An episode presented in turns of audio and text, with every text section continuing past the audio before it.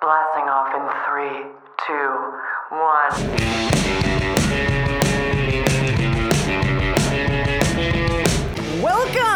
To the Feminist History Party you've been waiting for. This is Nevertheless She Existed, and Kylie didn't think I would do it. this is the podcast about the women of history who are underappreciated, overlooked, and sometimes completely forgotten about. The stories you'll hear on this podcast are recorded live in New York City at Caveat, your favorite speakeasy that gets you a little smarter, a little drunker on the Lower East Side of Manhattan. Each month, we do a deep dive into a different topic within women's history. Today, we're putting on our helmets, strapping in, and counting down to blast off because Houston, we're going to space. We've only made two Houston jokes so far out of two episodes, so. out of two minutes. this is episode two of our Taking Up Space series, Women Who Took to the Stars. Molly and I will point our rockets towards the celestial corner of women's history and drop some context on you. But we can't actually drop anything because we are recording in zero gravity. Okay, is that true? Look, the owner of Caveat is an astrophysicist. He wouldn't let me say it if it wasn't true. He's an ally. True ally. Later on in the podcast, one kick ass performer will tell a live story about a woman from the past who should be in your history books. My name is Kylie, and I sound like this because I just spent the last 24 hours yelling into a black hole. I'm, I'm sick, that's all. just really sick. Uh, and I'm Molly, and my voice is as smooth as the Milky Way. Yeah, it is Molly. You're welcome. Um, so let's get into it. So, when most people do a mental inventory of famous astronomers they know off the dome, uh, we get the usual suspects. You know, Newton, Galileo, Copernicus, and yeah, they were brilliant men, I'll give them that. but these brilliant men also had access to technology and information that women did not have. Women weren't even seen as worthy to be educated, let alone allowed in the telescope room. You guys had a telescope room, right? That no one ever went in? Must be a Miami thing. Sorry. Uh, Miami local humor. Uh, and this is a shame because, as we know, women make great scientists because we have all the things that you need to be good at this shit, you know? Patience, attention to detail, resourcefulness, all the tools in the tool belt of surviving under the patriarchy, okay? And I hereby declare every woman an honorary lesbian because we all walk around wearing huge tool belts all day without even knowing it, so congratulations. Hey, Molly, does your girlfriend have a hobby? It's woodworking. it's woodworking so hard. She's hot. All right. Women have been banned from universities, labs, the whole caboodle for centuries. no, no, no, no, no. You can't just say caboodle by itself, my friend. You ha- don't you have to say kit and caboodle? I think you can just say caboodle, and I'm right because I'm sick. Fine, caboodle it A is. limited number of words. I'm making them count. Okay. But even without the caboodle, they've still figured out how to study what they love and make discoveries with less training, funding, and equipment than their male counterparts. It's like Naked and Afraid, but for science. Naked and Afraid, where women and men are paired up and given two tools and have to survive in the wilderness as long as they can. Naked. I love that the dude could be given a full blueprint and a hammer and could not build a shelter to save his life, but give the woman like two minutes and she's got an entire filtration system set up with made from like a rock and a piece of string. It's like that, but this is version is called Heavily Clothed and Oppressed. Very sexy. I'd watch that. I'd watch it. So women were forced into the role of amateur scientists because we were not permitted to have official paid jobs or to be quote unquote professionals, right? So female amateur scientists have done amazing things with nothing and then surprise, were not credited for the work that they did. An amateur scientist named Eunice Newton Foote figured out fucking climate change 200 years ago. Rough name, great lady. So rough. Never underestimate a Eunice, all right? In 1856, she theorized that changes in carbon dioxide could affect the Earth's temperature. She discovered greenhouse gases. 1856, y'all. So that year, at the 10th annual meeting of the American Association for the Advancement of Science, or ASS, where, as I like to call it, As no one has realized in 150 years. You're welcome. Um, so at this meeting, Joseph Henry of the Smithsonian Institute presented Foote's research on her behalf. How sweet of him, right? Uh, she must have been on like the fainting couch near the stage, too frail from all the brain power she used to come up with the research. So thank you. So, in his talk, Henry decided to wax poetic and declare that science is, quote, of no country and no sex. The sphere of woman embraces not only the beautiful and the useful, but the true, end quote. Beautiful, useful, true. My new hinge profile. Very good. I'm also going to include this voice in the profile. audio hinge profile. So, Foote was never mentioned when it came to the origins of climate science. You might say, Kylie, that she was nothing but a footnote. God damn it. I can do it too, even though I'm not sick. Uh, a man named John Tyndall was given credit for the discovery of greenhouse gases in 1859, which, if I do the math right, is three years after 1856 when Eunice did. Nailed right? it. Nailed it. Nailed it, math. So now this might have been a genuine mistake, but Foote was not given the platform she deserved, so her discoveries weren't widely publicized. Um, we should also note that uh, this is just a side note uh, that Tyndall was trash, trash, a garbage person. Uh, we needed to note that. Uh, he wrote that women, quote, have more feelings and less intellect than men, end quote. oh yeah, and he openly opposed women's suffrage. You know what, John? I have a quote unquote feeling that you're a douche cannon. You know, I tried a douche cannon once and it was super uncomfortable. Kylie, how many times do I have to tell you? Do not use a douche. You ever put Mentos in a Coke bottle? It was Oh. kind of like that. Kylie, no. I've told you a million times your vagina is a self cleaning car wash. Heard her here first, folks. I've told her so many times. We're putting that on a mug. you ever? By the way, Foote did this study with nothing but a mason jar in a dream. For the experiment, she filled a bunch of glass jars with water vapor, carbon dioxide, and air and compared how much they heated up in the sun. Mason jars, not just for jams and rustic millennial weddings, now for predicting the future collapse of the planet. Fun! Fun, very fun. So, this alienation from academia is one of the causes of the Matilda effect, uh, which is not the dope sequel to the beloved children's film that we're still waiting for. Hollywood.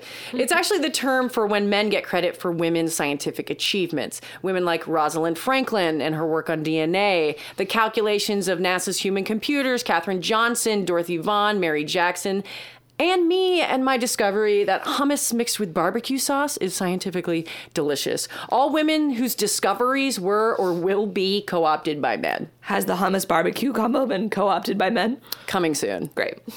So, tonight, or whenever you're listening to this podcast, 3 a.m., 4 p.m., midnight, we don't judge, we love. Uh, we're going to right some of the wrongs of the Matilda effect and celebrate a woman who is getting the recognition she deserves. We're celebrating Hisako Koyama, an amateur female astronomer who rose from making a telescope in her own backyard to being one of history's greatest astronomers. She stared the patriarchy and the sun straight in the face. Her story right after the break. Hello, I'm Alicia. And I'm Lauren. And we are Deviant Women, the podcast where we talk about deviant women from History, mythology, literature, and contemporaneity. Women who aren't afraid to break the rules, To subvert the system, to explore, to seek, and to challenge the status quo. like bisexual swashbuckling swordswomen, and bohemian artist witches, murderous queens, intrepid gender bending explorers, hatchet wielding zealot prohibitionists, and jazz age icons who become resistance fighters and raise problematic rainbow families in a castle. that's quite specific. and trans activists. Each fortnight, join us as we dissect and deep dive into stories of some of the most interesting, difficult, and subversive femfolk we can find. Plus, we have PhDs. So smart and funny. So join us on Deviant Women, the podcast. Welcome back, my little feminist sunspots. You're in for a real treat. This is Maya Deshmukh celebrating Hisako Koyama. And just a quick note the prop she references is a sizable glass of wine. We love Maya, and you will too. Please welcome to stage Maya. Yes, not a joke. Not a joke. Oh my god. Okay, we got a lot of things. A lot of This is a style. This is a prop. Hi guys. How y'all doing? Need. Oh, this is not a microphone. this is a microphone. This is a prop, but a usable prop. Okay. So I am talking about this wonderful figure, Hisako Koyama. And before we start, I have an intro to bring you in to my story. Okay. In 1997, Bono, the frontman for the group U2, sang the oft forgotten lyrics I'm not the only one. Staring at the sun? Anyone? Off forgotten, exactly. He was right. He was not the only one staring at the sun. And while Bono's experience of staring at the sun was a very confusing metaphor for the tedium of a hot summer day, far greater things were happening with another oft forgotten person who was, in fact, literally staring at the sun.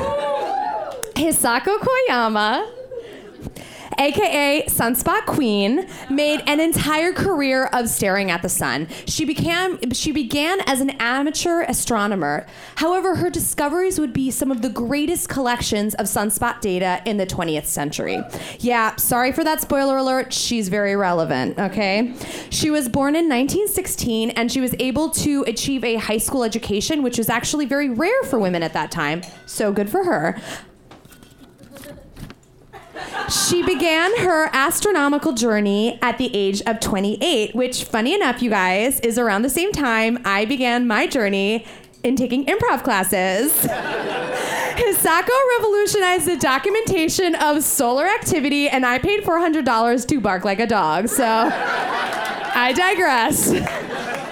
During World War II, uh, Tokyo held lots of drills to prepare its citizens for airstrikes, during which there were blackouts. So Koyama took this opportunity to take her telescope, look at the stars. She would map them on her astro- astronomical. I almost said astrological. That would have been very bad. astronomical star charts. And her father, who was a good man, noticed her interest, and he bought her a special type of telescope. He bought a 36 millimeter by 60, in case you guys wanted to know, uh, refractor telescope. She initially was like, I'm going to study the moon, but that telescope was no bueno for the moon, so she had to change it and look to the sun. What a, like, who would have think to put a telescope to the sun? Like, that's crazy in a good way. Okay, so um, it took her about a month to accurately draw her first sunspot sketch. She eventually garnered enough courage to send her drawings to the quote Oriental Astrono- Astronomical Association Solar Section. FYI. I did not come up with that name. I am not problematic. They came up with it. We're going to call it OSS from here on out, okay? So sorry about that. Um, so the president was very impressed, and he did actually confirm that they were, in fact, sunspots, and he encouraged her to keep making observations, which at the time, this was like, a, you know, a while ago, World War II, you know, so in the 1940s adjacent. Um, so, you know, this was uh, really revolutionary for a woman to be able to do so much. She continued to hone her skills for sketching sunspots via a little method called attenuated direct viewing. Yes. Do you guys know about that really? No, it's just, it's just my, my way of saying it. Okay, cool. Um, she would place a telescope right in front of the window, and she would use the telescope to project the sun's image uh, behind the eyepiece and in front of a piece of paper. And using that like reverse engineering, like so she doesn't burn her retinas method, she was able to to sketch out all the different sunspots. Um, she eventually transitioned from being an amateur to being the staff observer at the Tokyo Science Museum, now known as the National Museum of Nature and Science, because I understand nomenclature. Are you guys into nomenclature? Okay, great. Again, this was super rare for a woman to have a full time career. She never had any, she was not classically or academically trained in solar physics. So to literally transition from like high school education to a full time job at a pretty, a very prestigious um, museum was really, really impressive for her time. So from 1946 to 1981, she drew sunspot drawings every single day. Every day. She retired in 1981 and would continue to work as a fellow for the next 10 years. By 1984, she had located and categorized over 8,000 sunspot drawings, uh, 8,000 sunspot groups, and over her lifetime, she had over 10,000 solar sketches. 10,000. I mean, this was a woman who just literally just decided to pick this up as a hobby, and she has contributed so much. It's very impressive, very humbling, and inspiring. But that's not the end of it. But I just had to say that because I was like very overcome with all of her achievements. Um, so sunspots are a temporary phenomena and they require dryings all of the times of the year. So she dealt with hot summers, frigid winters, and obviously you've seen paintings of Tokyo or Japan. It's always cloudy there. So when there's clouds, you can't really see the sun. So she had to like really like be patient and persevere. Oh my god. Okay it made that observation difficult. So she she actually joked. She made a joke uh, that she'd win a competition for endurance if there was one. I don't know if there is one, but I think she would win, um, which is actually a true testament to her tenacity. And in case you're like, what? The hell is a sunspot? Is it something I need to go to my dermatologist for? Is there like a cream? Is there like a Botox situation? I'm about to tell you, okay? Sunspots are a transient phenomena on the surface of the sun. They give off less light than the surrounding surfaces. They can disappear or appear for months or days at a time. They could be 10 miles, they could be 100,000 miles. And the sun has an 11 year cycle. Why not 10? She was like, plus one. I I love it. Sun does not give a fuck, right? Uh, they're reflective of high magnetic activity, uh, such as solar flares or coronal mass ejections. I was, oh my god, coronal mass ejection stands. I was like, well, I was like, I know about solar flares. I was like, I have no idea what a coronal mass ejection is. I had to Wikipedia that. I'm sorry, science people. I know that is highly frowned upon. However, I just did it, and it's kind of like if the sun took a shit. Okay. Um, these situations can influence our own planet's electromagnetic fields. So, solar flares or coronal mass ejections, aka sun dumps, can interrupt satellite communication, thereby making GPS less effective. but Sun dumps. I love it. Uh, thank you. I love my own joke. Thank you so much. I love it. Um, it also can help create something called aurora borealis or the northern lights, aka the only reason why Iceland is relevant. So, Iceland tourism, you can thank the sun. So, this documentation of the sunspot history is very important in understanding its future. How we can help moderate all the sun's comings and goings and whatnots, and how it can affect our ways essentially, right? GPS? Yeah? Okay, good. So, sunspots have been documented throughout history. Um, Chinese astronomers knew about sunspots in 364 BC, as well as Galileo. He only did it for 36 days. Homegirl did it for like 10,000 hours. He was like, Galileo was like, mm, 36 days, I'm done, uh, moving on. So not only was she making precise solar drawings, she was deeply involved in outreach and often saw, served as a conduit between amateur astronomers and professional astronomers. So not only was she like in the clouds, in the cold, drawing all this stuff, she was also whining and dining. She was saying hello to the children. She was holding eclipse events and whatnot. She was like a, the real housewife of the museum, which is kind of sexist, but I'm allowed to say it because I love the Real Housewives. Why I have a wine glass? Anyone else? No one? Okay, great.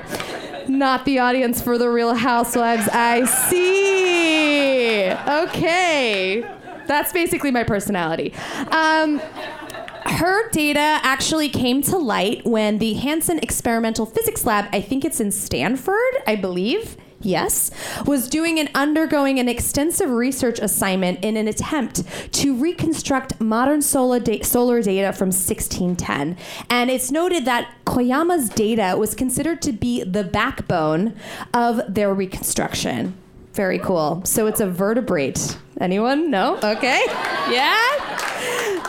Uh, it's not documented in history that any woman has made a major significant solar observation, which goes to show that women and their contributions are often not documented. So there's probably like millions of women that were doing so much shit and didn't get credit for it. So just think about that.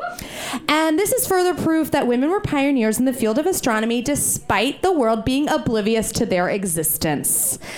Koyama's tenacity, her grit, her perseverance has had long lasting effects that will no doubt influence science for years to come. And Bono might be irrelevant now, but Koyama is still relevant. Thank you guys so much. You've been wonderful. That was the story of Hisako Koyama as told by Maya Deshmukh. Maya is an actor and comedian in New York City. She can be seen performing as Brown Rice with her satirical fake K pop group, Asian Pop, as well as co hosting a monthly fashion comedy show called Fashion Police, where comedians break down trends very far from a red carpet. Uh, Maya has been featured on Betches, Nick Mom, Funny or Die, and can be seen on season two of HBO's High Maintenance. She also works part time as a general dentist. This is not a joke. uh, we love Hisako. What a rad lady. That was such a good story. I love that she fell in love with studying the stars during World War II. During the citywide air raid blackouts, Hisako would drag her futon outside and hide under it. She'd study her star charts with a flashlight. How crazy is that? That's actually wild. I had no idea that futons were a thing before the 90s and that people other than my recently divorced uncle used them. Uh, hi, Kirk, listener of the pod. How's it going? Molly, I meant that she went out during a bombing to study the sky because she was so passionate about astronomy. Got it, got it, got it. Got But it. honestly, that futon stuff is wild. Truly. We don't talk about futon history enough. We do not. So, uh, listeners, keep an ear out for the next installment of Nevertheless She Existed Bitches Who Slept on Futons. We'll also be celebrating another woman in space, so please keep an ear out for that. You're going to hear the story of a would be astronaut, Jerry Cobb. And folks, it's honestly one of my favorite stories we've ever had on this podcast. I saw Kylie crying the entire time the story was told. yeah, because I can be a feminist and be vulnerable. I love it. Great. Uh, thanks for listening, folks. Kylie, let's cheers to Hisako. You got your mason jar full of beer? I'm definitely drinking beer while this sick. yes. yes, my millennial friend Kylie. All right, let's cheers to Hisako. Cheers. I have a cough drop. Thoughts and prayers. Hey, y'all. If you love this show and want to support us, please tell your friends. The more people who listen, the more we get to do this. And if you're near New York City at all, bring them to our live show. Nevertheless, She Existed is a production of Caveat Media. It's produced by me, Kylie Holloway, and edited by Paula Pickering. Our executive producers are Kate Downey and Ben Lilly. Head to caveat.nyc for live shows, and coming soon, more podcasts. And if you like this podcast, please remember to hit that subscribe button and rate and review. Subscribe!